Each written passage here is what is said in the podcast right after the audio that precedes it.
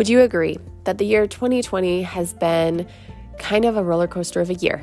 Lots of ups and downs, lots of things taking place that maybe, you know, the fear of the unknown or feeling like you're in despair, like there's no hope, or feeling grief because you're losing people that you love, or seeing the turmoil that's taking place and all the different things that are happening.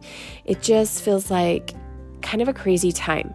So I thought that I would share some podcasts every day as well as on social media what the church is doing and what I want to also do to follow the prompts that they have in hashtag light the world.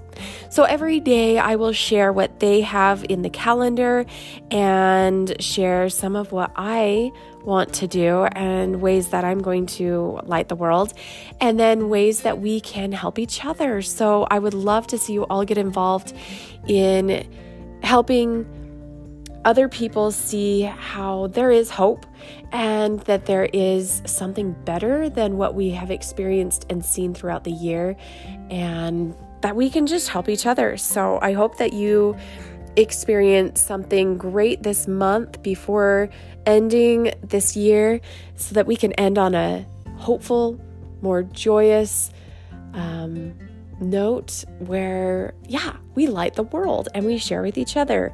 So, share with me some of your ideas. Let's get on social media and use the hashtag light the world and see how we can make a difference.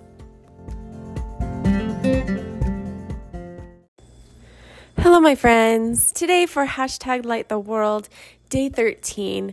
It is on this beautiful day, my favorite day of the week, which is the Sabbath.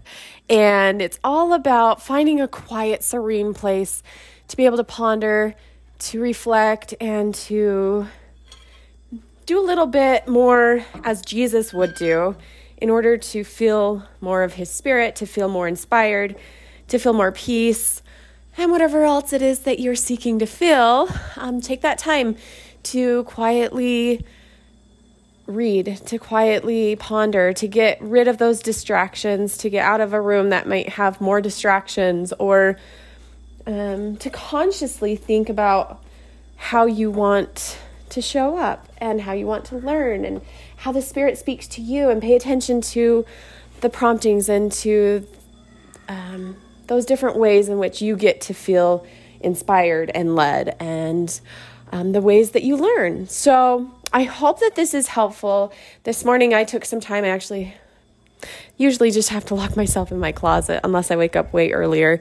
On the weekend, I let myself sleep in a little bit, but um, I I did. I sat in my closet and I did all my stuff, and I'm going to continue to do the rest of whatever I want to do to grow and to learn and feel the spirit. But I definitely know the areas that I want to work better on.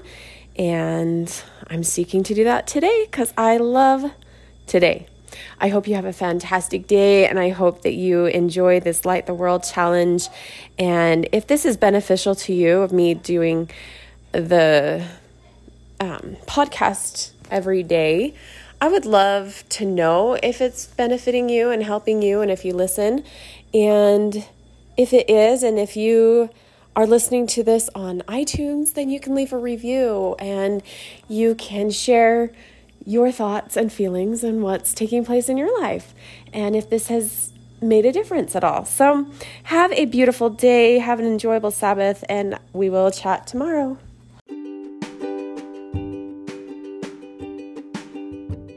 thank you for being a part of these episodes. This is such an incredible time. Let's end the year strong.